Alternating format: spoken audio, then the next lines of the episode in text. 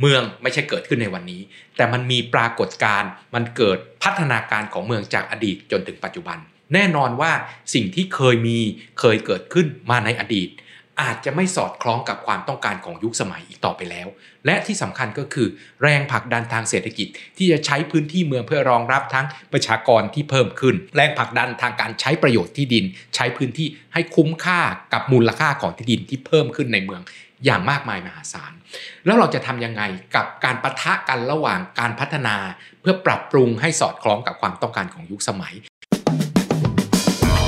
ปลดล็อกความเข้าใจผ่านเสียงของคนเมือง กับรายการ Unlock the City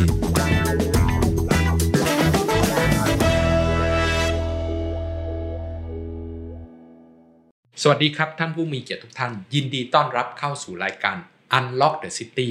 ปลดล็อกสถานการณ์ปรากฏการณ์ต่างๆ ที่เป็นประเด็นสำคัญของเมือง เพื่อให้เราได้รู้ได้เห็น และได้ทำความเข้าใจ โดยที่เราจะปลดล็อกด้วยการมีลูกกุญแจที่สำคัญของเราก็คือ ผู้เชี่ยวชาญ ผู้มีประสบการณ์ หรือผู้เกี่ยวข้องกับประเด็นสำคัญ นั้นๆ เมืองเมื่อเปลี่ยนแปลงไป จะเกิดปรากฏการณ์สำคัญอันหนึ่งที่เราตั้งคำถามกันอยู่เสมอว่า how to ไม่ต้องทุบทิ้งส่องการอนุรักษ์สิ่งก่อสร้างเก่าในเมือง วันนี้เราได้ลูกกุญแจพิเศษจริง ๆ ครับ คุณเบียร์ Foto_momo เราให้คุณเบียร์แนะนำตัวเองนิดนึงครับ สวัสดีครับอาจารสวัสดีครับก็ขอบคุณที่เชิญมาร่วมวงสนทนาวันนี้ครับ ผมเบียร์วีรพลสิงห์น้อย เป็นช่างภาพสถาปัตยกรรม ที่ตอนเนี้ยสนใจงานด้าน อาคารยุค modern เป็นพิเศษ เพราะว่ามันก็อยู่ในสถานการณ์ที่กำลังถูกรื้อทำลายลงไปอย่างมากในของเมือง ก็พยายามเก็บรวบรวมข้อมูล พวกภาพถ่ายชุดอาคารชุดเนี้ยให้เป็นที่รู้จักมากขึ้นครับเอ่อสิ่งที่พิเศษจากคุณเบียร์ก็คือว่าคุณเบียร์จบทางด้านสถาปัตยกรรมไทยนะครับก็มองเห็นภาพของรูปแบบของสถาปัตยกรรม และคุณเบียร์ก็เป็นช่างภาพสถาปัตยกรรม ที่มีรูปแบบพิเศษก็คือเวลาถ่ายภาพ ตัวอาคารต่างๆเนี่ยไม่ใช่แค่ได้รูปอาคารนะครับ แต่สิ่งที่คุณเบียร์ทำก็คือการถ่ายทอดอารมณ์ของอาคาร และสิ่งที่เป็นบริบทโดยรอบไมันจะเป็นผู้คนอาคารข้างเคียงพื้นที่โดยรอบ เพื่อจะสะท้อนตัวตนของอาคารตามอารมณ์ต่างๆ ที่แตกต่างกันไป ทั้ง 2 ตัวนี้ครับเป็นสิ่งที่เราสนใจคุณเบียร์เป็นอย่างยิ่งว่าจะช่วยปลดล็อกปรากฏการณ์สำคัญในการอนุรักษ์ ปะทะกับการพัฒนาในอนาคตได้อย่างเหมาะสมอย่างไร อย่างแรกนะครับคำถามแรกที่เราต้องคุยกันก็คือ จริง ๆ แล้วเนี่ยคุณค่าใครเป็นคนบอกครับว่ามีคุณค่าเพราะมีคุณค่าตามกฎหมายเนาะมีเรื่องของพรบโบราณสถาน อาคารอายุเกินเท่าไหร่ขึ้นไป ก็มีคุณค่าตามนั้น กับอีกอันหนึ่งก็คือ ยังไม่เข้ากฎหมาย อายุยังไม่ถึง แต่ว่าคนมหาชนเห็นคุณค่าตามนั้น แต่สิ่งที่ปะทะกันตรงเนี้ย มันควรจะเก็บหรือไม่เก็บด้วยเหตุอะไรบ้างครับ อะไรเป็นเกณฑ์ครับ เกณฑ์ของเรื่องการให้คุณค่าของอาคารใช่ไหมครับอาจารย์ ผมคิดว่าเป็นเรื่องของที่เรา ไม่ว่าจะเป็นคุณค่าของปัจเจกชนหรือของสังคมนะครับเราสามารถให้คุณค่าได้ เพราะฉะนั้นอาคารแต่ละอาคารเนี่ย ผมว่ามีคุณค่าเป็นของตัวเองขึ้นอยู่กับการเลือกมุมมองของมันนะครับ อาคารแต่ละอันมันไม่จำเป็นต้องเป็นไม่ต้องมีคุณค่าเหมือนกัน ทีนี้สิ่งที่เราเห็นก็คือว่ามันมีหลายรูปแบบในการทำการอนุรักษ์หรือเก็บอาคารไว้ อย่างหนึ่งก็คือเก็บไว้โดยไม่โดยไม่ยุ่งกับหรือไม่ปรับเปลี่ยนการใช้งาน กับอีกอันหนึ่งก็คือการเก็บไว้และปรับเปลี่ยนการใช้งานให้สอดคล้องกับความต้องการของยุคของสมัย ตัวอย่างเช่นอะเรามีโครงการเอเชียทีกนะครับครับเก็บตัวโกดัง แต่ว่าเปลี่ยนการใช้งานให้เอาร้านอาหารเข้าไปใส่ร้านขายของเข้าไปใส่ เพื่อให้อาคารอย่างเนี้ย สามารถที่จะใช้งานในรูปแบบใหม่ได้ หรือล้ง1919เนาะ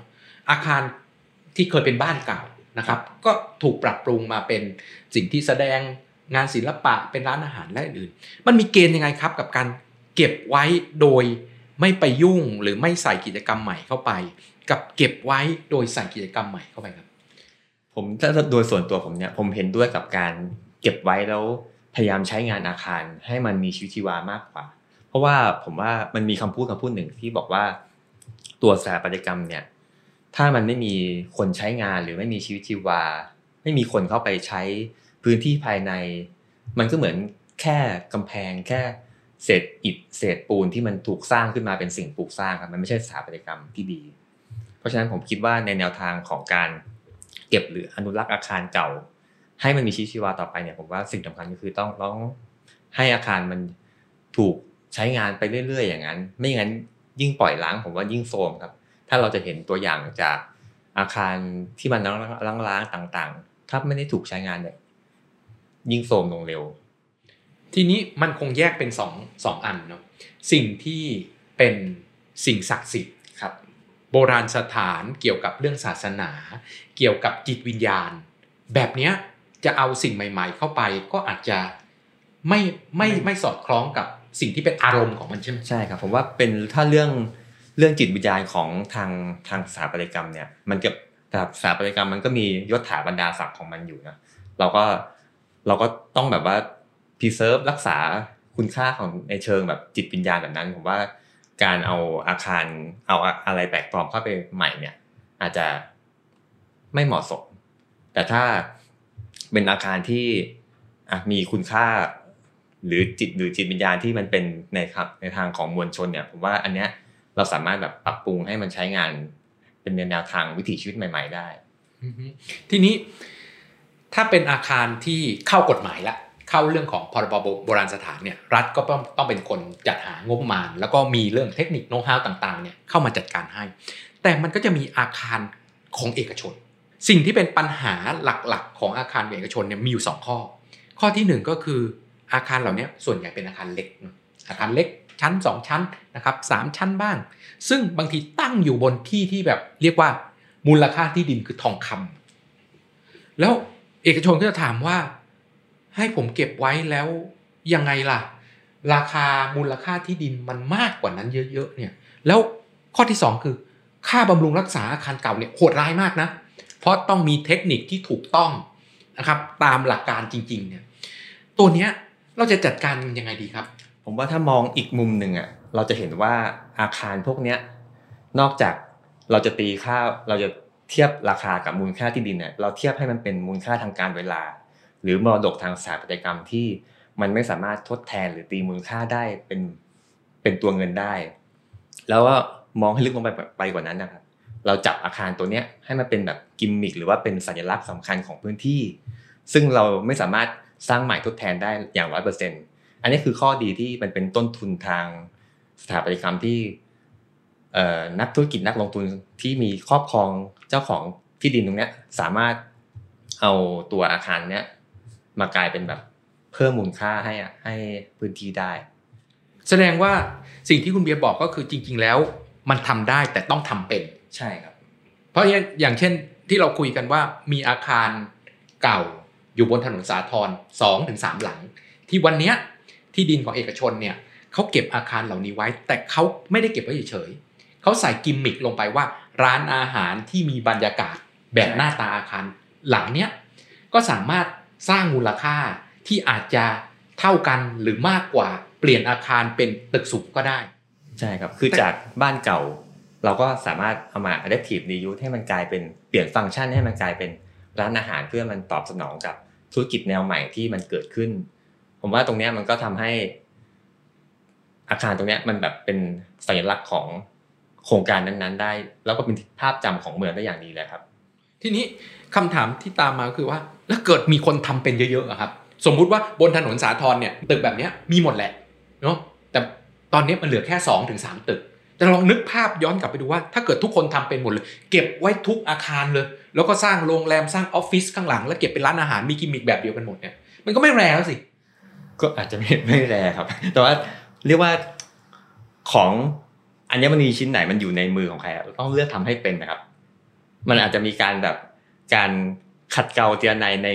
แง่แง่มุมอื่นๆให้ได้เผลอๆแบบถ้ามันแบบว่าอะมีเยอะๆทั้งถนนเราก็อาจจะ ทำให้ทำให้คนนักท่องเที่ยวหรือว่าผู้ใช้งานอาจจะเลือกกลับไปใช้เลือกสามารถมีทางเลือกได้ว่าเราจะไปทางไปไปใช้งานร้านอาหารร้านไหนหรือโรงแรมร้านไหนผมว่า ไม่แรแต่ก็เรียกว่าเยอะก็ก็ดีเหมือนกันครับ คือในมุมของคุณเบียร์เนี่ยมันมีมากกว่าที่พวกเราคิดอะ เป็นร้านอาหารเราคิดแค่เป็นร้านอาหาร แต่จริงแล้วเนี่ย คนที่ทำเงินเนี่ยเขาคิดได้มากกว่าเราแหละเนาะไม่ว่าจะเป็นงานแสดงงานอาจเป็นร้านกาแฟ เป็นร้านนวด ร้านนวดที่มีกิมมิคแบบที่เป็นนวดแบบสมัยโบราณ และอื่นๆ ที่เขาสามารถที่จะคิดจากตรงนั้นได้ แต่ทีนี้สิ่งที่จะต้องคิดก็คือว่า นี่คือพูดถึงแค่ตัวอาคารเพียงอย่างเดียว แต่ถ้าอาคารเนี่ยโดยหลักการเนาะที่เราพูดกันเสมอว่า มันไม่ใช่แค่อาคาร แต่มันหมายถึงผู้คน อาคารยืนโดดเดคนเดียว เก็บรักษาไว้ดีแค่ไหนก็ตาม รอบๆ ไม่ได้เอื้อหน่วยกับมัน หรือว่าคนกลุ่มเดิมที่มีวิถีชีวิตสอดคล้องกับตัวอาคารเหล่านี้เขาไม่อยู่แล้วเนี่ย ในมุมของช่างภาพจริงๆเราไปถ่ายเนี่ยมองยังไงบ้างครับกับรอบๆที่ไปทิศทางเดียวกัน กับรอบๆที่ไปคนละทางแล้ว ผมว่ามีเสน่ห์ทั้งสองอย่างนะครับ ในในเชิง ถ้ามันไปในทิศทางเดียวกันเนี่ยก็ทำให้ภาพรวมของการถ่ายภาพหรือการมองย่านนั้นๆมันก็กลมกลืนดี แต่อีกอีกอย่างหนึ่งถ้าเกิดว่ามันมันไม่ได้ไปทางทิศทางเดียวกันมันอาจจะมีตัวอาคารเก่ารายล้อมด้วยอาคารตึกสูงสมัยใหม่ มันก็เป็นคอนทราสที่สามารถแบบว่าเลือกมองให้มันเป็นมุมที่สวยงามได้ แสดงว่ามันได้ทั้งคอนทราสหรือเรื่องของฮาร์โมนีไปทิศทางเดียวกันก็จะมีอารมณ์แบบหนึ่งคอนทราสก็จะเป็นอีกอารมณ์หนึ่งแต่2อันนี้ก็ไม่ได้คอนทราสแบบขัดแย้ง แต่อยู่ด้วยกันได้ด้วยสมดุลในจุดใดจุดหนึ่งใช่ครับซึ่งก็เกิดเป็นความงามของมันเอง เกิดเป็นเสน่ห์ของมันเองได้ แต่ทีนี้ย้อนกลับไปถึงการใช้งานอาคารเก่านิดหนึ่งผมนึกย้อนกลับไปตอนผม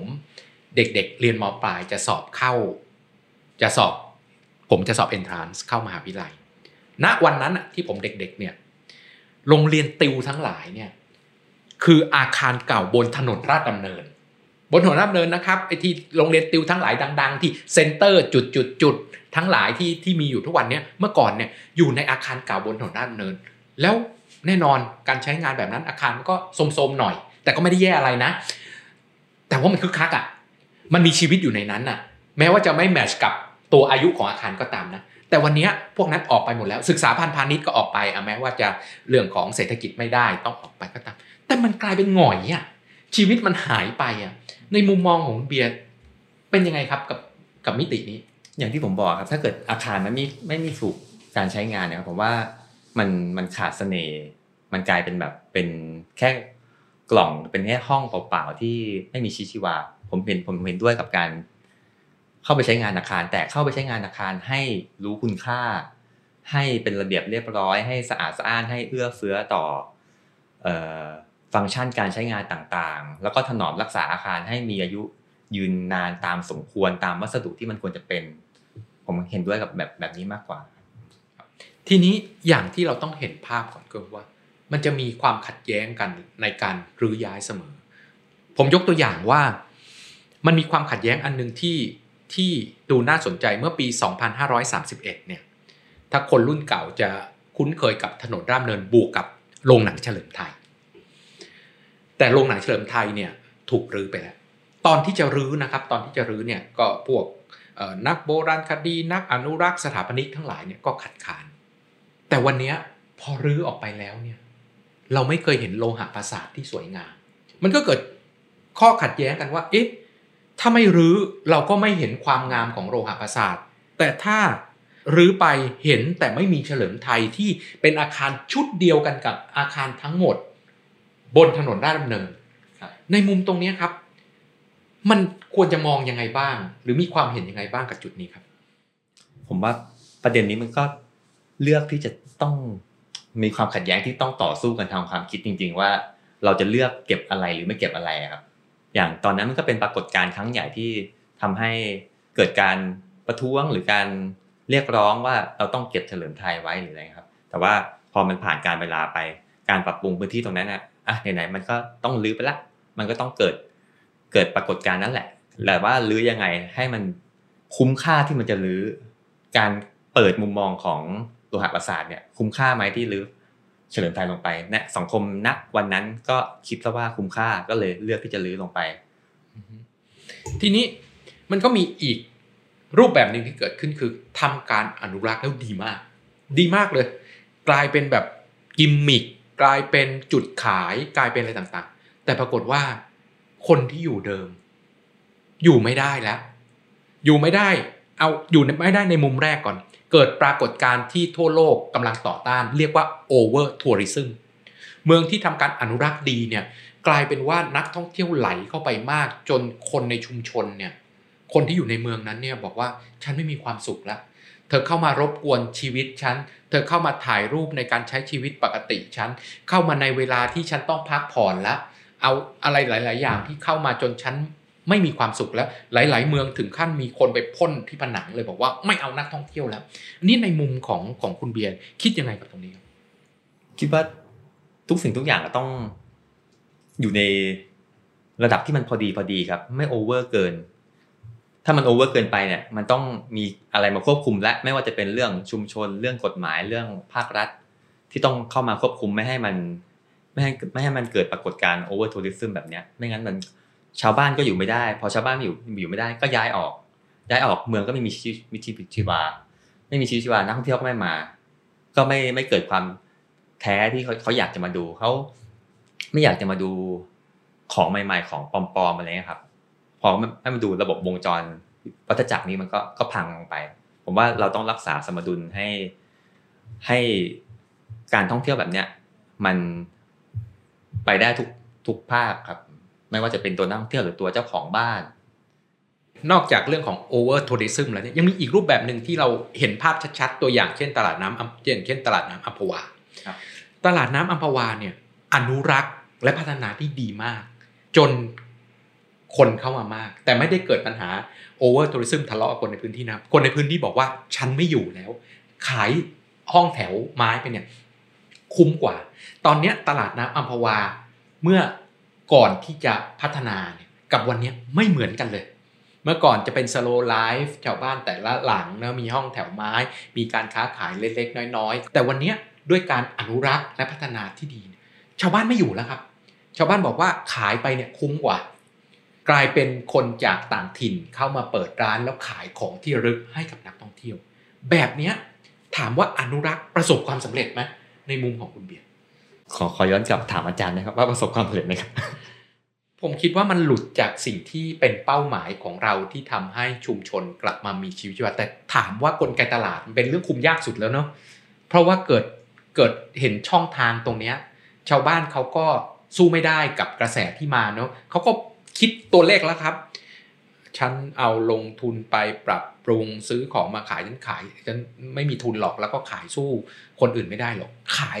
ห้องไปให้เขาเช่าไปเนี่ยคุ้มกว่า มูลค่าที่ดินมันก็สูงขึ้นไปตามการพัฒนาที่มันเกิดขึ้นนะแต่เป้าหมายของการที่จะทำการอนุรักษ์คือของแท้นี่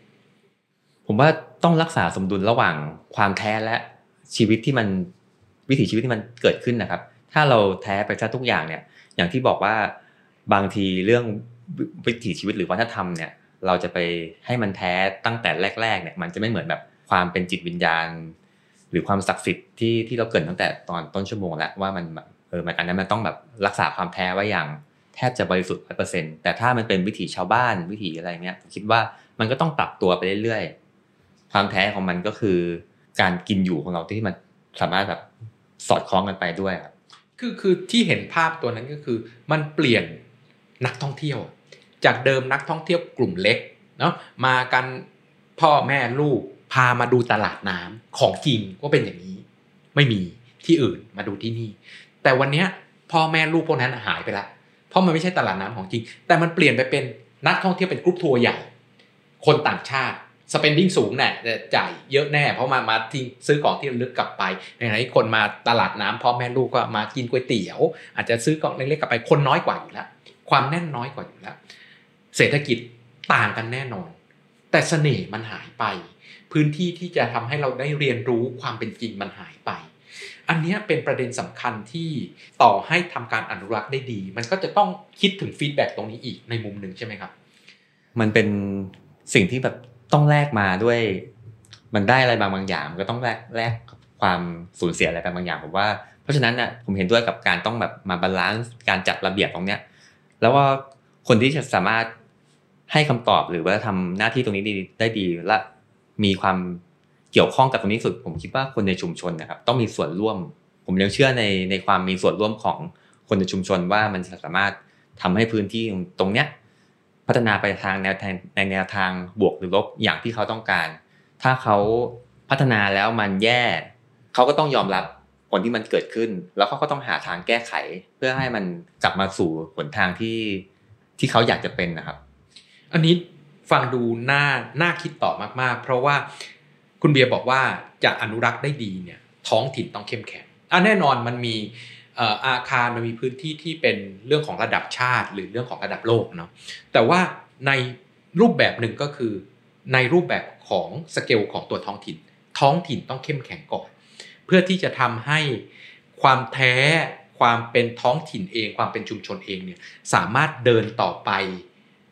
กับกระแสที่เปลี่ยนแปลงไปได้อย่างถูกต้องเหมาะสม แล้วจริง ๆ แล้วเนี่ยตอนนี้มีการผลักดันกฎหมายอันหนึ่งโบราณสถานโดยชุมชน คือหมายความว่าโบราณสถานเนี้ยไม่ได้หมายความว่าทุกคนเดิมเนี่ยโบราณสถานคนทั้งประเทศหรือคนหมู่มาก ต้องเห็นคุณค่าเพราะเอาเงินของ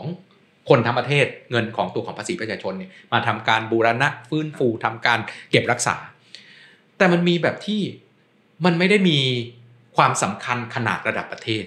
แต่คนในชุมชนเนี่ยเขาเห็นคุณค่าของมันมันคือโบราณสถานของชุมชน กฎหมายตัวนี้กำลังพยายามผลักดันอยู่ ว่าท้องถิ่นเอง องค์กรปกครองส่วนท้องถิ่นเนี่ยสามารถใช้งบประมาณของตัวเอง ที่เก็บได้ภายในท้องถิ่นเนี่ยมาทำการบูรณะทำการเพื่อการอนุรักษ์ได้ตรงนี้ด้วยนี่ มีคำถามอีกคำถามหนึ่งครับ เพื่อนผมช่างภาพทั่วไปเนี่ยไม่ใช่โปรเนี่ยเวลาเขาไปเที่ยวตามเมืองต่างๆนะครับแน่นอนเมืองก็ตรงกลางเมืองก็เป็นเมืองเก่าอยู่แล้วเนาะ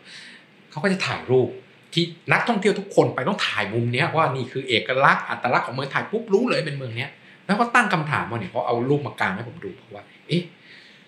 สังเกตดูสิทำไมทุกเมืองเนี่ย มันต้องมีร้านแมคโดนัลล์ปรากฏตัวอยู่ในพื้นที่ที่แบบมัสซีนเสมอ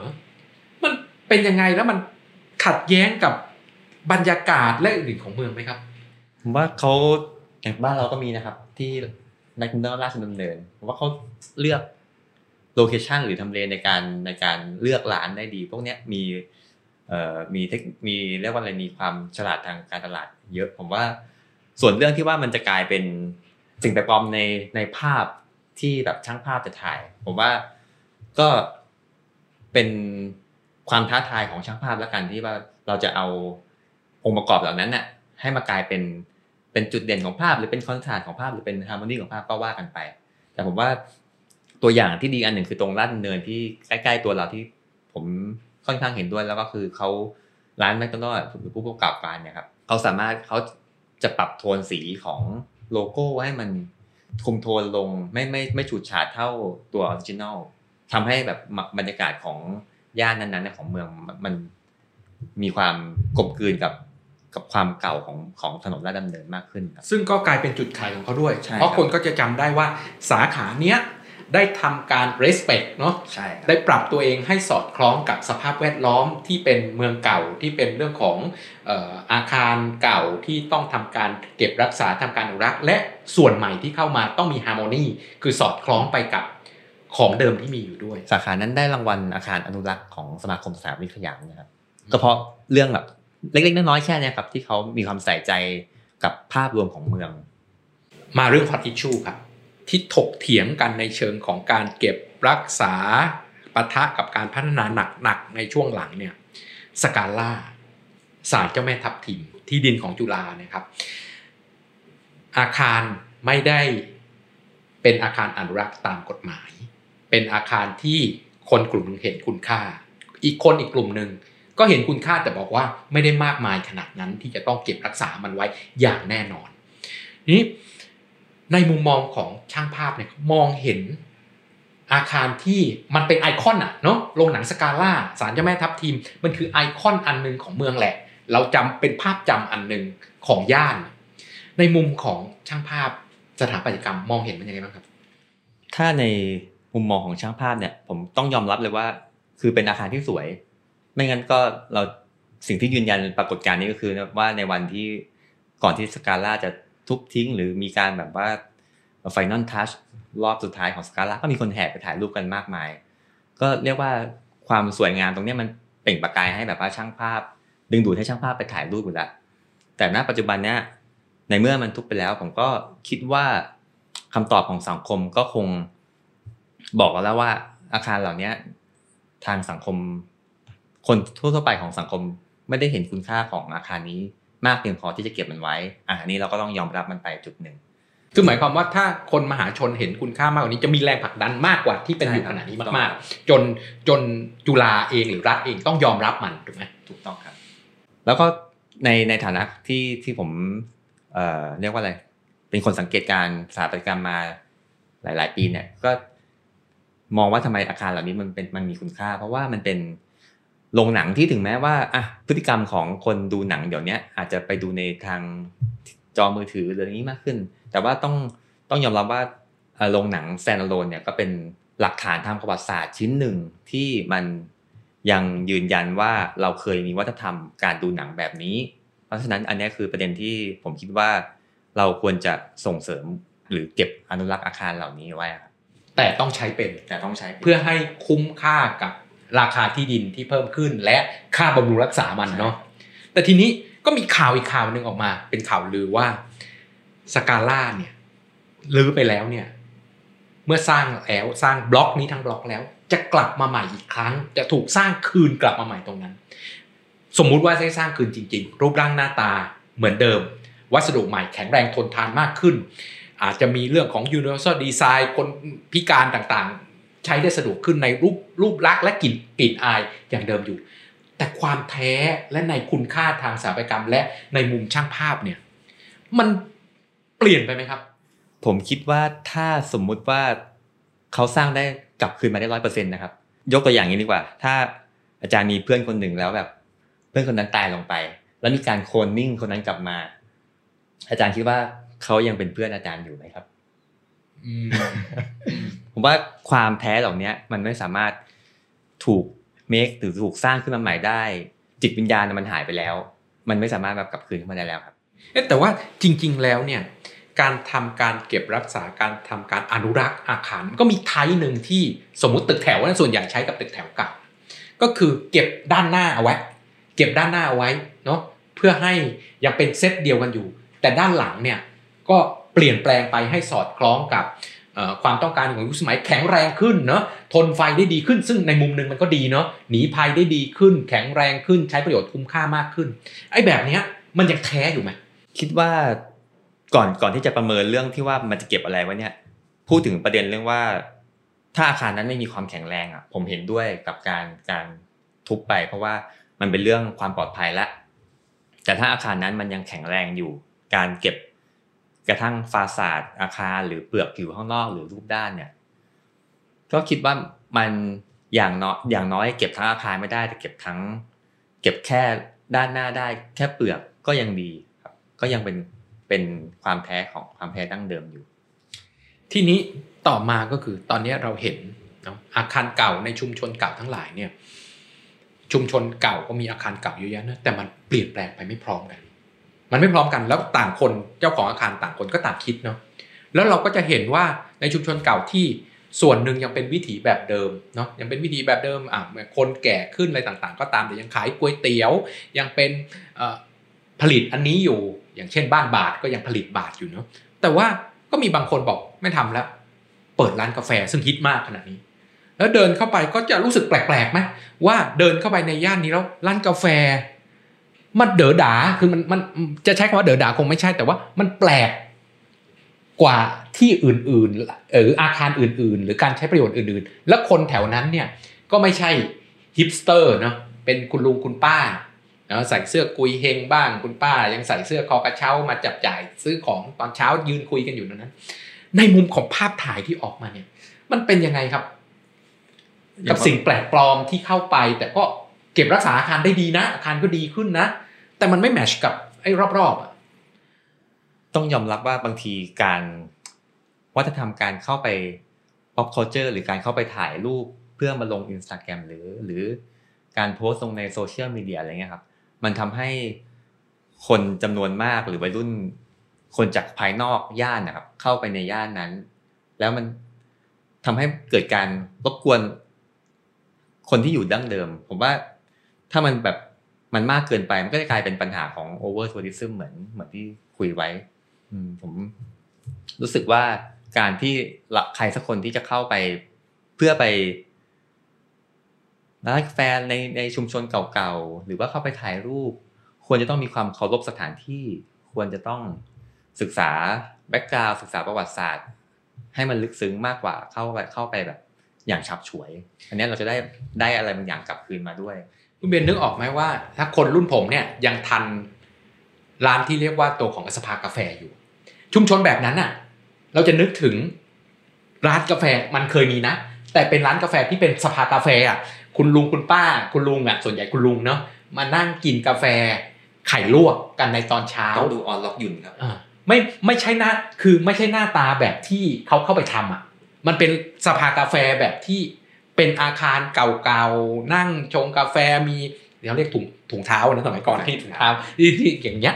แต่พอใส่ร้านกาแฟแบบฮิปสเตอร์เข้าไปเนี่ย ในมุมของคนแก่อย่างผมเนาะมันก็ไม่ใช่แล้วล่ะ เพราะเราสิ่งที่ผูกพันกับชุมชนเนี่ยมันต้องเป็นร้านกาแฟแบบนู้นน่ะ ไม่ใช่แบบเนี้ยมันมันใช่ไหมมันกลายเป็นแบบคนในชุมชนก็รู้สึกว่าของใหม่ร้านกาแฟใหม่ ๆ มันมันแพงเกินเอื้อมแล้วก็เราก็ไม่กล้าเข้าไปเออสั่งเข้า มันไม่ใช่ร้านกาแฟตอนเช้าที่กรุงป้ามานั่งคุยกันสมัยก่อนอีกแล้วอะมันเป็นแบบเอาคนนอกเข้ามาหน้าตาก็ไม่ใช่ ฉันก็ไม่ได้ใช้ ฉันก็ไม่ได้กินด้วยครับร้านเนี้ยมันไม่ใช่สมันไม่ใช่ราคาก็ไม่ใช่ รูปแบบก็ไม่ใช่ อารมณ์ก็ไม่ใช่ แล้วก็ความสัมพันธ์ของคนในชุมชนที่เข้ามาจอยกันที่สภากาแฟ ผมว่าก็ก็ขาดลงไปอืมก็ค่อยๆเจือจางลงไปทำให้อืมเราไม่ได้มาเมาส์มอย หรืออัปเดตชีวิตของของชาวบ้านของเพื่อนบ้าน ร้านกาแฟกับร้านตัดผมหรืออะไรเงี้ยครับคล้าย ๆ กัน เท่าที่ผมเคยไปประสบนะครับอ่าฮะเออร้านตัดผมนี่ก็ดูดูดูน่าคุยด้วเรียยกว่าอะเป็นคล้ายๆ เป็นกระดานข่าวหรือเป็นห้องแชทอะไรแบบเนี้ยครับอ่าฮะซึ่งตอนนี้ร้านตัดผมก็หายไปเนาะคนตัดผมก็แก่ลงเรื่อยๆ พอแกเลิกทำงานหรือแกแกไม่อยู่แล้ว ก็คงไม่มีใครมาทำต่อแล้วล่ะเพราะคนไปตัดผมข้างในห้างหมดทีนี้อีกอันหนึ่งนอกเหนือจากอาคาร ที่มีคุณค่าต้องทำการเก็บรักษาทำการอนุรักษ์จะเก็บไว้ เพื่อจิตวิญญาณไม่ไปยุ่งกับมันเนาะหรือ adaptive re- reuse เนาะใช้เพื่อเพื่อสอดคล้องกับมูลค่าความต้องการ แต่มันมีความต้องการไปถ่ายรูปอาคารร้างเนาะคุณเบียร์ก็คงเคยเห็นอยู่ไอ้ถ่ายรูปอาคารร้างเนี่ยในในมุมของช่างภาพเนี่ยเห็นความงามอะไรของมันครับ บางคนคิดว่าเป็นเรื่องท้าทายที่ได้เข้าไปในอาคารแบบ ร้างๆลึกลับลึกลับแต่ผมอะผมจะเป็นคนที่ไม่เข้าไปโดยไม่ได้ไม่ไม่รับอนุญาตอืมผมจะ ต้องขออนุญาตใครสักคนที่ดูแลอาคารนั้นก่อน ผมจะเป็นคนขี้กลัวถ้าเรื่องเรื่องถ้าผีเรื่องอะไรเงี้ยผมไม่ถ้าค่อยไม่กลัวมีคนที่จะให้คุยด้วยก็จะจุดธูปก่อน เพื่อทำการขออนุญาตเข้าไปใช่ไหมไม่ไม่ขนาดนั้นครับแต่จะแบบแต่จะมองมอง อะมองมองแล้วว่าอะคนนี้คนเฝ้าแล้วก็ต้องบอกเขาก่อนเพราะอย่างน้อยถ้าเกิดเราเป็นอะไรไปในบริเวณนั้นน่ะไม่มีใครมาอ่ามารู้ว่าเราแบบอะเราเกิดเป็นลมเป็นแรงหรือ เกิดอุปประสบอุบัติเหตุข้างในเงี้ยใครก็ช่วยเราไม่ได้อย่างน้อยก็ต้องมีคนแบบ มีคนรู้แล้วว่าเราเข้าไปอะไรเงี้ยครับ แล้วตัวของอารมณ์ feeling ของอาคารร้างเนี่ย ในมุมของช่างภาพเนี่ย เห็น feeling อะไรของมันจึงเข้าไปเก็บภาพและถ่ายออกมาครับ ผมว่ามันเป็นเสน่ห์ที่ เรารู้สึกว่าเราโหยหาอดีตหรือโหยหาความแบบ ความลกล้างแบบความ ความเคยมีชีวิตของพื้นที่นั้นๆนะครับมันแบบมันทำให้เราแบบ พอเข้าไปแล้วเราจะจินตนาการว่าเอ๊ะพื้นที่ตรงนี้ เคยมีคนนั่งอยู่แบบนั้น เคยเป็นโรงหนังที่มีคนมากมายเข้ามาสัมผัสบรรยากาศแบบนี้ ตรงนี้เคยเป็นที่ขายหนังขายร้านขายข้าวขายกาแฟอะครับ ผมว่ามันมี กลิ่นหรือมีมีเสน่ห์ที่ ที่มันหายไปแล้วก็เราอาจจะคล้าย ๆ เป็นแบบ เป็นนักสืบที่ไปตามล่องรอยว่า อ๋อเออ ความร่วงโรยตรงเนี้ยมันมีความงามของมันอยู่อือฮึทีนี้ย้อนกลับมาถึงเรื่องของการทำการอนุรักษ์ อาคารชุมชนและพื้นที่เนี่ย สิ่งที่จริง ๆ แล้วเนี่ยมันมีกฎหมาย เราจะนึกถึงว่าเออมันเป็นภาระของเอกชนเจ้าของอาคารนะที่ต้องมาดูแล แต่จริงๆแล้วเนี่ยมันมีกฎหมายไม่ว่าจะเป็นเรื่องของกฎหมายโบราณสถานที่เราคุยกัน แต่จริงแล้วมีกฎหมายกฎหมายหนึ่งในพรบผังเมือง ก็คือกฎหมายในส่วนที่เรียกว่าตัวผังเมืองเฉพาะเป้าหมายของผังเมืองเฉพาะ คือการเอาสิทธิ์ออกโดยจ่ายคืน โดยเฉพาะยิ่งมักจะใช้กับเรื่องของประวัติศาสตร์ ถ้ามหาชนเห็นว่าพื้นที่อาคารหลังนี้มีคุณค่าทางประวัติศาสตร์ ห้ามพัฒนา ห้ามเปลี่ยนแปลงหรือพัฒนาแบบไม่สุดโต่งตามศักยภาพของพื้นที่จริง ๆ พื้นที่สร้างได้เยอะเลย แต่เก็บไว้เป็นจิตวิญญาณ เป็นเอกลักษณ์อัตลักษณ์เนี่ยในกฎหมายฉบับนี้จะบอกว่าถ้ามหาชนเห็นชอบว่ามันมีคุณค่าจริง สามารถที่จะ สั่งให้เก็บตามกฎหมายได้ แต่ต้องจ่ายคืนกับส่วนต่างที่เสียไป ตัวอย่างเช่นอาคาร 3 ชั้น ตรงนี้ถนนไฟฟ้าประปามา สร้างได้ 30 ชั้น บอกช่วยเก็บเอาไว้เป็นสามเป็น 3 ชั้นเหมือนเดิมทุกอย่าง แต่จะจ่ายส่วนต่าง 27 ชั้นให้ นี่คือความเป็นธรรมที่เกิดขึ้นกับการที่บอกว่ามันมีคุณค่ามหาชนเห็นชอบ แล้วอนุรักษ์เอาไว้ โดยที่เจ้าของอาคารไม่ได้เสียสละให้คนอื่นฟรี ผมว่าแบบนี้ก็แฟร์ดีนะครับ ที่เราเลือกที่จะไม่กระทำอะไรบางอย่าง แต่เราก็ได้ได้ค่าชดเชยได้อะไรแบบนั้นกลับคืนมา ซึ่งจริง ๆ แล้วอันเนี้ยกฎหมายสากลไม่ประเทศไทยไม่ได้คิดกฎหมายฉบับนี้ขึ้นเอง แต่เป็นเรื่องที่น่าเสียดายมากว่า ตรงเนี้ยกลับไม่ได้ถูกใช้งานเลย คือจริง ๆ แล้วปัญหาของการทำการอนุรักษ์เนี่ยประเด็นหลักสำคัญถ้าไม่ใช่ตามกฎหมายโบราณสถานที่รัฐเอาเงินมาให้เนาะเข้าเข้าตามกฎหมายแล้วใช้เงินของรัฐได้เนี่ย ตรงเนี้ยพื้นที่ที่เป็น gray area เนี่ยจริง ๆ แล้วเราสามารถที่จะให้มหาชนเห็นคุณค่า แล้วมีกลไกในการจ่ายคืน โดยมหาชนกันเองได้ ซึ่งถ้าเราสามารถทำตรงนี้ได้เนี่ยการเก็บรักษาการทำการเพื่อการอนุรักษ์เนี่ยมันจะพัฒนาไปได้ขึ้นมาก มีการใช้งานขึ้นมากกับอีกอันหนึงสิ่งที่จะต้องสนับสนุนคือทำยังไงให้เกิดทางเลือกในการใช้งานอย่างเหมาะสม เพราะในสายตาของคนทั่วไปมองเนี่ย จะมองว่าอนุรักษ์เก็บไว้เฉยๆทำอย่างอื่นเดี๋ยวขัดหรือเปล่านะไม่ว่าจะเป็นเรื่องขังขัดกับเรื่องของของเดิมเนาะมันใช่ไหมของเดิมเป็นอย่างนี้ ขัดกับความศักดิ์สิทธิ์ เดี๋ยวผิดผีนะ เดี๋ยวเดี๋ยวโดนหักคอนะ และอื่นๆที่มันเป็นปัญหา เพราะฉะนั้นผมคิดว่าสิ่งที่เราทุกคนควรจะมานั่งคุยกันก็คือว่า มันมีคุณค่าแค่ไหน ถ้ามีคุณค่ามากเราจะทำยังไงกับมัน หรือถ้ามันมีคุณค่าเฉพาะชุมชน ชุมชนนั้นจะสามารถที่จะช่วยกันดูแลรักษาได้ไหมและไม่ใช่นั่งทับทองอะ่ะปัญหาหลักๆที่เกิดการประทะกันคือการนั่งทับทอง แต่มันมีทางเลือกอีกมากมายเนาะคุณเบียร์ก็เล่าให้ฟังว่ามีทางเลือกนู้นทางเลือกนี้ต่างๆ มากมาย ที่จะทำให้สามารถทำการอนุรักษ์ ควบคู่ไปกับการพัฒนาได้ วันนี้นะครับได้ความรู้ จากคุณเบียร์เต็มที่ในฐานะทั้งสถาปนิก และในฐานะช่างภาพมืออาชีพ ที่จะถ่ายรูปแต่ละครั้งจิตวิญญาณนะครับ อารมณ์ของพื้นที่จะต้องถูกนำมาเผยแพร่นำมาสื่อสารออกมาได้ เราได้รับความกรุณาและความรู้เป็นอย่างมากนะครับ จากคุณเบียร์ต้องขอขอบคุณคุณเบียร์ไว้ณที่นี้ด้วยครับ ต้องขอขอบคุณทุกท่านนะครับ ที่อยู่กับเรามาจนถึงช่วงสุดท้าย ต้องขอขอบคุณนะครับ กับรายการ Unlock the City แล้วเราจะได้ปลดล็อกเมืองกันต่อไปครับ ขอบพระคุณครับ